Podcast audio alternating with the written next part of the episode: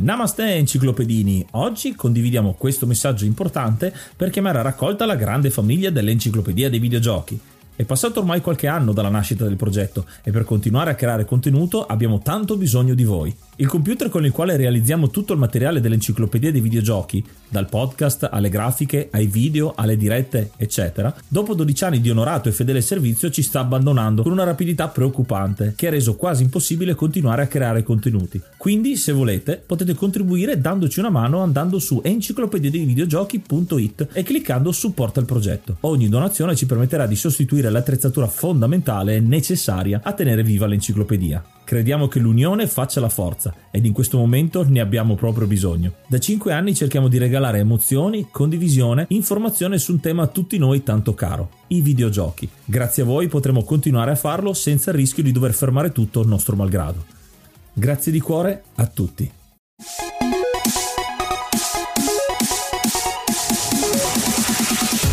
Namaste, benvenuti ad un nuovo episodio dell'Enciclopedia dei Videogiochi. Io sono Ace. E io sono Yuga. Nel podcast di oggi parleremo di Rogue Legacy. Ma prima di cominciare parliamo di qualche news. Fateci uscire, basta! non ne possiamo più della quarantena. Almeno queste sono le parole che diciamo adesso che stiamo registrando, ma si spera che quando uscirà questo episodio saremo fuori dalla quarantena. E tra l'altro il gioco di oggi un po' di eh, tema di reclusione ce l'ha, perché Rogue Legacy è ambientato tutto all'interno di un dungeon. E ora un po' di musica.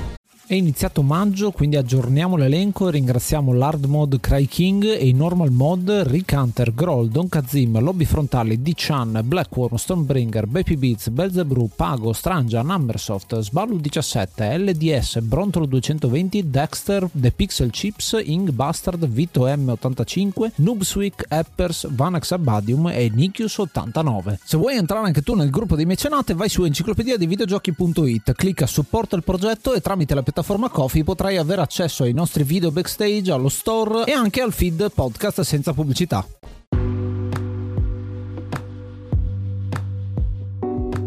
Il gioco di oggi è Rogue Legacy, è un gioco del 2013 sviluppato e pubblicato dalla Cellar Door Games ed è un action platformer con elementi roguelite a tema fantasy come poi vedremo. Ed è uscito praticamente per tutte le piattaforme, quindi per Windows, Linux, PS3, PS4 poi ultimamente sono state fatte anche le conversioni per PS Vita e Xbox One. Questo è uno dei tanti giochi indie che escono, in questo caso Cellar Door Games è formata inizialmente da due persone che ha fatto la fortuna appunto nel 2013 con con la versione PC per poi convertirla sempre per tutti quanti gli altri fino ad arrivare appunto alla Switch che è la più recente console in questo momento. È una casa che effettivamente al suo attivo ha solo 10 giochi quindi eh, neanche tanti. Molti mobile molte simil mobile tra, tra una cosa e l'altra. Il primo gioco si chiama Don't Shit Your Pants che è un gioco bellissimo in grafica alla Zack McCracken proprio vecchissimo stile ed è uno di quei giochi che se sbagli muori e quindi devi sempre provare e riprovare per trovare la strada giusta. Un po' anche di ispirazione perché è un'avventura grafica tipo Leisure Sweet Larry, mi ricordo in realtà è Leisure Sweet Larry, la, la, la serie insomma che ci ha accompagnato su Amiga, DOS e, e, poi anche su PC. Oltre a Rogue Legacy, un altro gioco degno di nota, Full Metal Furies, gioco uscito nel 2018, quindi abbastanza recentemente, e poi la Sailor Door Games è all'opera in questo momento per la creazione del seguito, Rogue Legacy 2, che si spera uscirà uscirà nel 2020 se non nel 2021. Come dicevo è un action eh, platform che però ha anche delle componenti roguelite e appunto prende spunto da giochi del genere anche in maniera non proprio velata come ad esempio Binding, The Binding of Isaac o anche eh, Spelunky. Sì, infatti molti dei giochi che escono in questo periodo qua ci sono state più o meno due ondate intorno al 2010-2011 e poi nel 2013-2014 e poi anche adesso in realtà ne stanno uscendo tanti di questi giochi che è un genere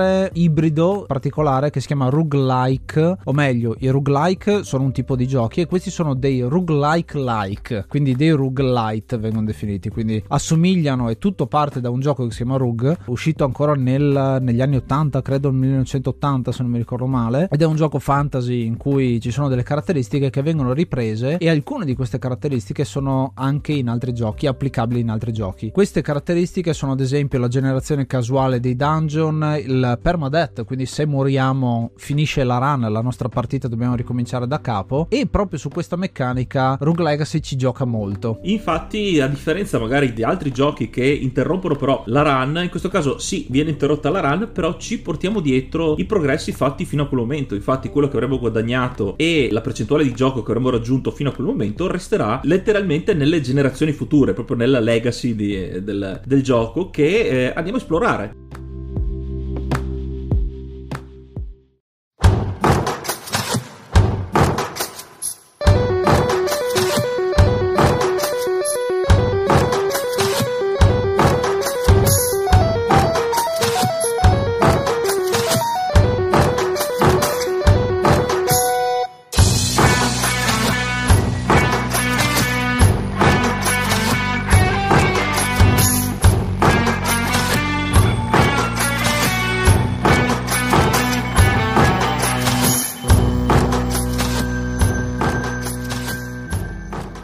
Lo sapevi che sul nostro sito enciclopedia dei videogiochi.it puoi trovare anche un link all'archivio, un grande database con tutti i giochi di cui abbiamo parlato, dentro le puntate, fuori dalle puntate, dentro i nostri social, ovunque. Un database ricco, pieno zeppo di informazioni che aspetta solo di essere esplorato da te.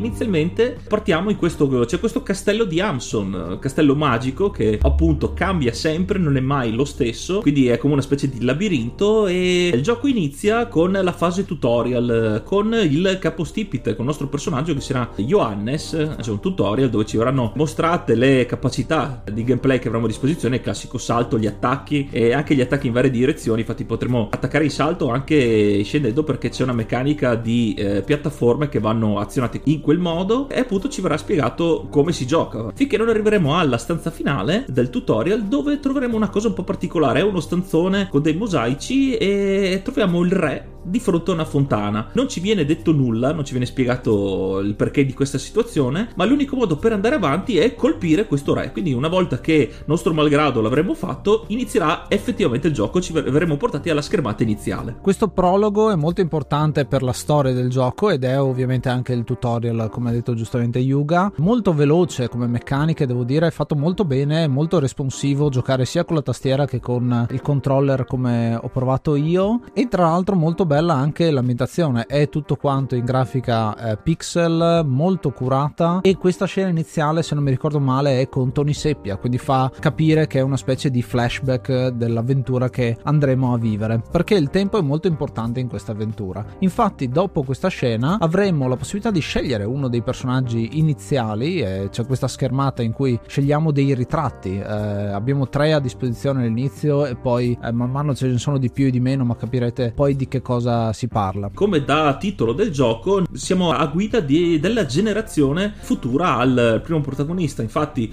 ogni run, è quello che dicevo appunto, le cose ci si porta dietro, perché ogni run successiva interpreteremo un discendente del guerriero che abbiamo appena usato e ognuno appunto avremo più scelte a disposizione e ognuno di, eh, dei personaggi che ci verranno proposti avrà sempre delle caratteristiche diverse. Quindi, oltre al, al fatto che il dungeon, che il castello è sempre diverso, non troveremo mai la stessa run due volte, anche i personaggi sono sempre diversi, quindi e non potremo, potremo scegliere in parte, ma non eh, ad esempio sempre la stessa classe che ci verrà messa, ma sarà tutto casuale. Il bello è appunto che creiamo casualmente il nostro personaggio e questo personaggio è un cavaliere, quindi ha la sua armatura, il suo spadone e può essere di diverse classi che adesso vi andremo un attimo ad elencare abbastanza velocemente, ciascuna con le sue positività e negatività e anche alcuni tratti genetici effettivamente che si porta dietro il personaggio. Quindi pian piano esploreremo il dungeon e cercheremo di andare sempre più avanti e ogni volta che moriamo andiamo a prendere il figlio comunque una generazione successiva sempre più diversa e recupereremo tutto da capo. La classe primaria è quella del cavaliere, molto semplice ed è la versione più base della, dei personaggi, poi ad esempio c'è un mago che può lanciare magie e può ciclare tra le varie magie che si prende, il furfante che è una versione che fa meno danni ma fa più critici e quindi ha questa possibilità interessante, poi ad esempio c'è il minatore che ha la lampadina in testa per, per permetterci di esplorare meglio le zone, oppure il ruba magia, il ruba magia è un altro personaggio che è un mago però finalizzato a usare di più la spada, o il barbaro, lo shinobi, insomma ce ne sono tantissime, ciascuno con le proprie potenzialità e anche lacune. E ogni personaggio, come dicevi, oltre alla classe ha anche un tratto distintivo che può essere relativamente positivo o negativo. Infatti, alcune sono molto divertenti perché, ad esempio, quella che mi ricordo per prima è il,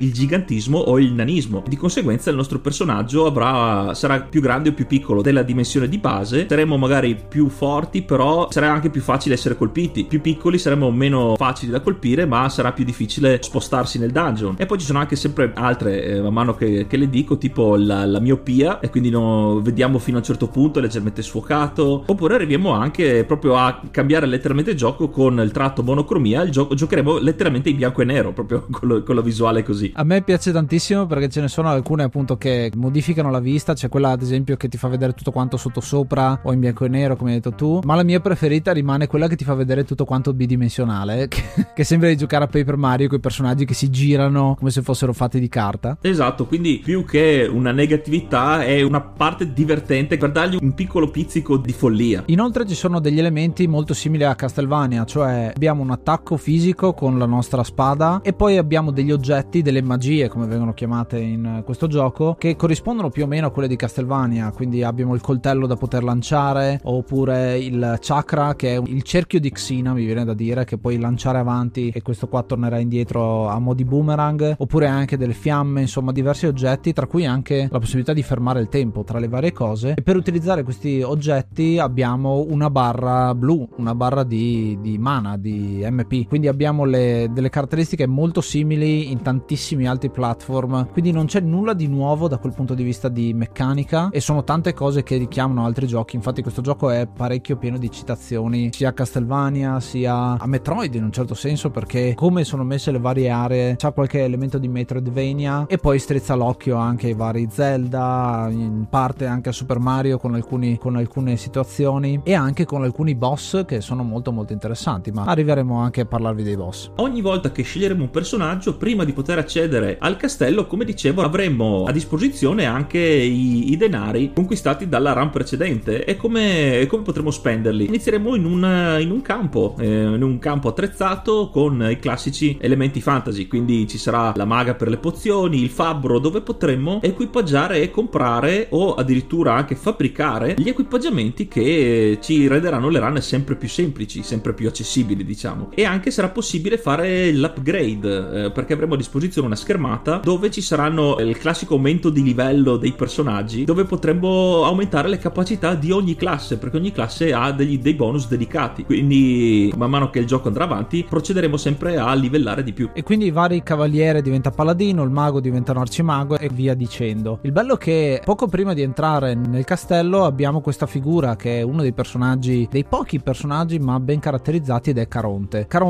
come succede anche nella Divina Commedia, è lì a trasportarti dentro questo dungeon. Nel suo caso gli dobbiamo dare tutti i soldi e non possiamo entrare nel dungeon con dei soldi. Quindi siamo costretti a utilizzare i soldi e devo dire che è una bella meccanica per evitare di rompere il gioco troppo facilmente. Hai citato anche l'architetto perché sblocchiamo anche la possibilità di bloccare la mappa e quindi fare due run di seguito con la stessa mappa in modo da conoscere, portarsi dietro insomma la conoscenza della, della run precedente in quella successiva. Molto interessante anche che quando poi entriamo dopo aver superato Caronte possiamo controllare nel, nella schermata di pausa le nostre statistiche. A me piace tantissimo perché un'altra delle tante citazioni è quella Magic, eh, il gioco di carte collezionabili Magic the Gathering o The Gathering anzi, in cui abbiamo proprio il nostro personaggio che viene inserito all'interno di una carta che ha esattamente quelle caratteristiche, il posizionamento dei vari elementi, il layout è quello e lì possiamo vedere nel dettaglio tutte quante le varie caratteristiche di classe, DNA, di genetica, insomma, come si traducono poi in numeri e in statistiche. Volevo aggiungere poi un'ultima cosa per quanto riguarda l'equipaggiamento che possiamo avere a disposizione, tanti materiali, tante armi, armature, potremmo sbloccarle direttamente nel dungeon trovando i blueprint, i progetti di queste armi che poi potremmo far sviluppare nel nostro campo base. Quando noi entriamo all'interno del dungeon, la prima cosa è questa sala, il foyer, eh, dove c'è una porta gigantesca e questa porta gigantesca ha dei simboli sopra, ha quattro simboli più uno centrale un po' più grande e i più esperti insomma di videogiochi capiranno che questa porta si sbloccherà al sconfiggere di quattro boss che sono i quattro simboli che ci sono in parte. Questa è una delle poche cose che continuerà, se non mi ricordo male, tra una run e l'altra e quello che noi dobbiamo fare è esplorare poi il dungeon. C'è una prima area centrale appunto che, che è un dungeon abbastanza semplice con nemici semplici e poi ci sono altre tre aree a disposizione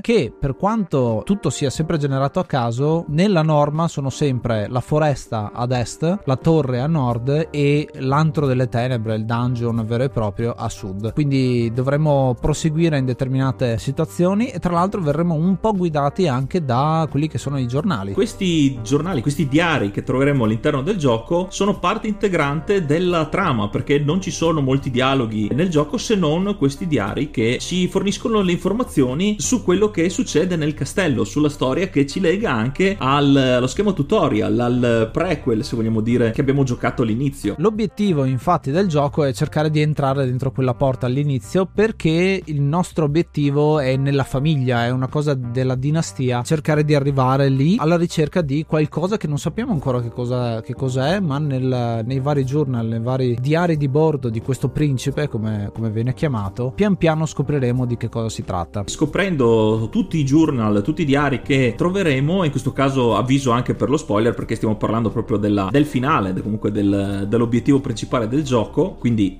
attenzione, fai, fai un suono da, da, spoiler. Spoiler! Sì, questo era costipato però, spoiler. Sì, esatto.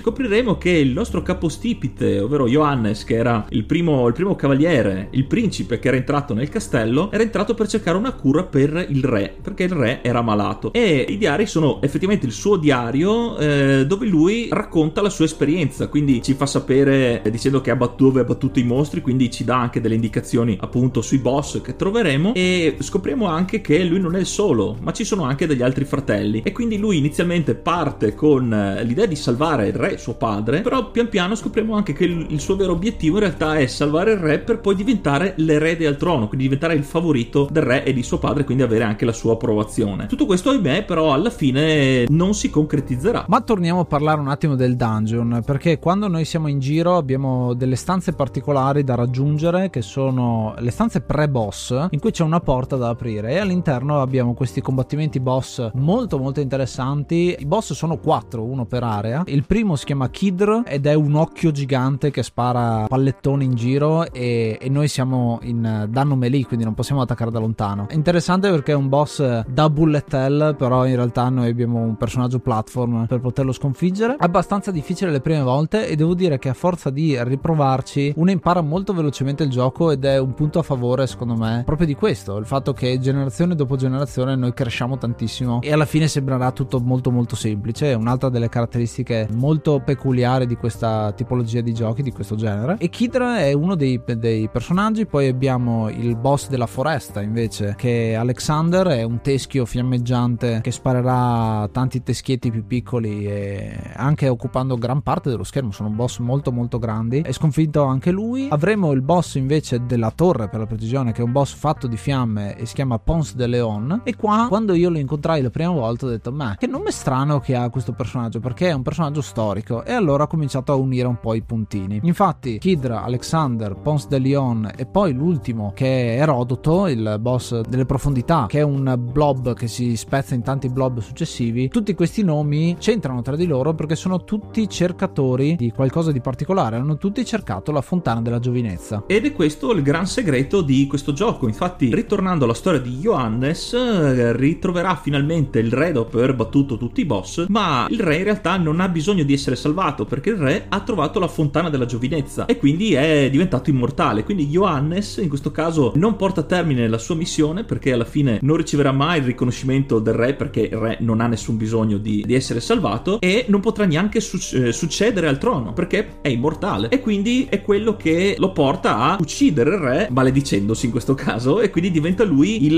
boss del castello però non potrà mai regnare ci viene presentato infatti come Johannes il traditore. Questo è un combattimento un altro dei canoni tipici di questo tipo di giochi è che prima del boss finale affronti il te stesso cattivo la versione te- di te stesso cattiva infatti è molto simile come attacchi us- userà molti del- delle magie che abbiamo a disposizione ed è una cosa che abbiamo visto da Zelda 2 a tantissimi tantissimi altri giochi dove c'è la parte di ombra in questo caso il traditore Johannes sconfitto lui avremo il vero boss finale del gioco che è la stessa fontana che diventa un'armatura e dovremo cercare di colpirla. Anche questa è una versione potenziata di un cavaliere semplice però appunto tutte le magie vengono convertite in qualcosa di molto più complesso e a volte ci troveremo lo schermo strapieno di spade. Ecco questa parte finale soprattutto dialogo con Johannes che è il dialogo principale alla fine del gioco si discosta molto dall'area un po' scanzonata se vogliamo dire del, del gioco perché alla fine scopriamo che la storia è molto seria c'è molto in gioco e parla anche della, della follia di una persona che non potrà mai raggiungere la, la, la, il suo obiettivo finale. Quindi è molto profondo come tema per il tipo di gioco che è molto colorito in realtà. Ed è una cosa interessante anche come viene spiegato poi che mm, lui ha ucciso il re. Perché ogni volta che noi moriamo cosa succede allo schermo? Si blocca tutto lo schermo diventa nero e il nostro personaggio muore come un attore shakespeariano eh, urlando e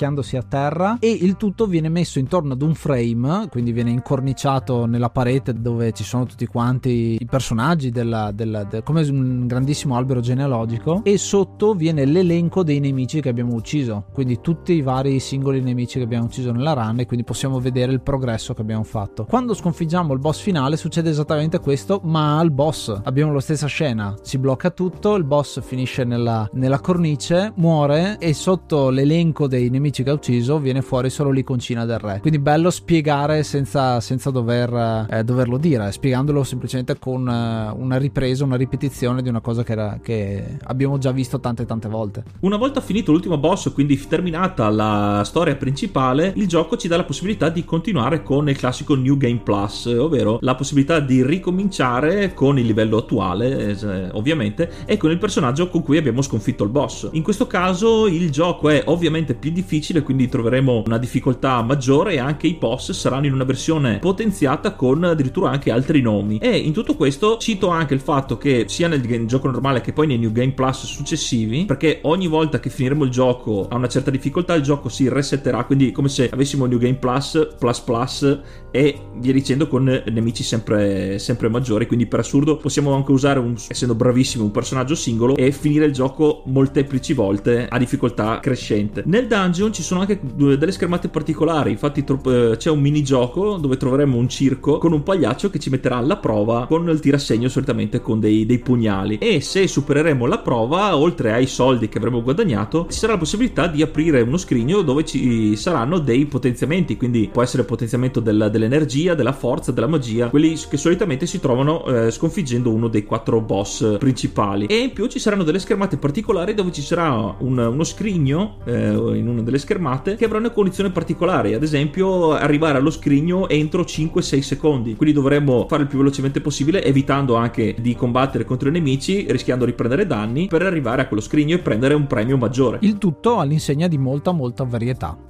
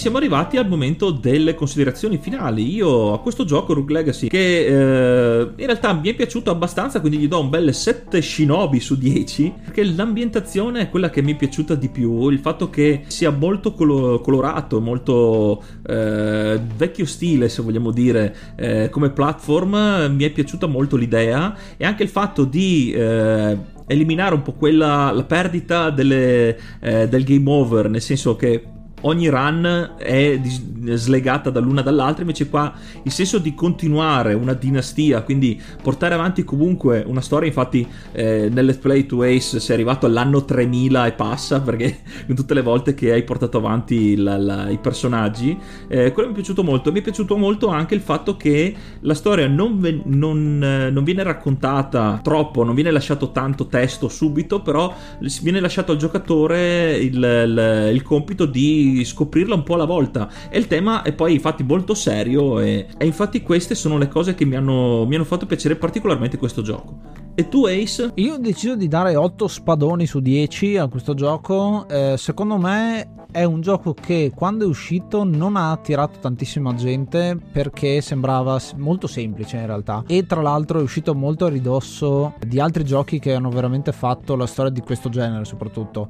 Molto vicino allo sviluppo e all'uscita tra, di The Binding of Isaac Rebirth, eh, vicino a Spelunky, a Faster Than Light, a Don't Starve, a Risk of Rain. Quindi sono tutti giochi molto molto famosi e questo all'inizio non aveva granché di uh, sapore perché uh, graficamente è molto semplice, uh, prende tutti quanti i punti giusti nelle citazioni di Castlevania e di tutto il resto, ma credo che sia un ottimo gioco, uno per questa meccanica appunto delle, della genealogia che secondo me è veramente un punto di forza. Si vede che c'è un'idea dietro e che l'hanno eh, perseguita fino in fondo, ma soprattutto perché ha messo i paletti su che cos'è questo genere, secondo me. Il fatto che ha preso tanti elementi da, dagli anni precedenti e li ha consolidati in un gioco che è veramente ben bilanciato. Il fatto di mettere Caronte che ti chiede i soldi oppure di poter permettersi di fare il New Game Plus 50 volte di seguito è un segno che è un gioco veramente ben bilanciato. Oltre al fatto che c'è tutta una comunità di persone che finiscono il gioco nel più breve tempo possibile, la speedrun eh, per 50 volte, insomma, cose che si sono viste eh, di questo tipo. E tra l'altro si vede che è piaciuto proprio al pubblico ed è stato scoperto tantissimo perché poi lo stesso Rogue Legacy viene citato negli altri giochi. Ci sono oggetti di Isaac così come alcune cose anche in Enter the Gungeon è precursore di Enter the Gungeon in tanti aspetti. Ad esempio eh, la stanza dei premi eh, collegata al circo insomma ci sono molto simili anche in Enter the Gungeon. Quindi si vede insomma come sia stata una pietra miliare del genere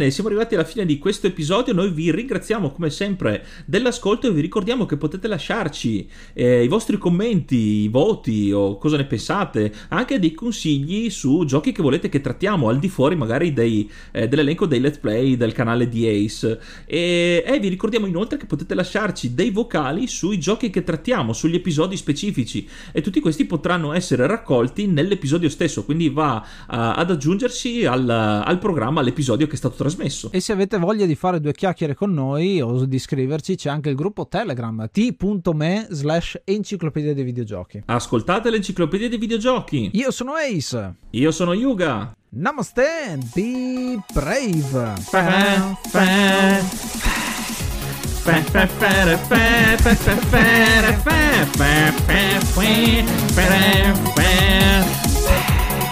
Bam, bam, bam, bam, bam, bam, bam.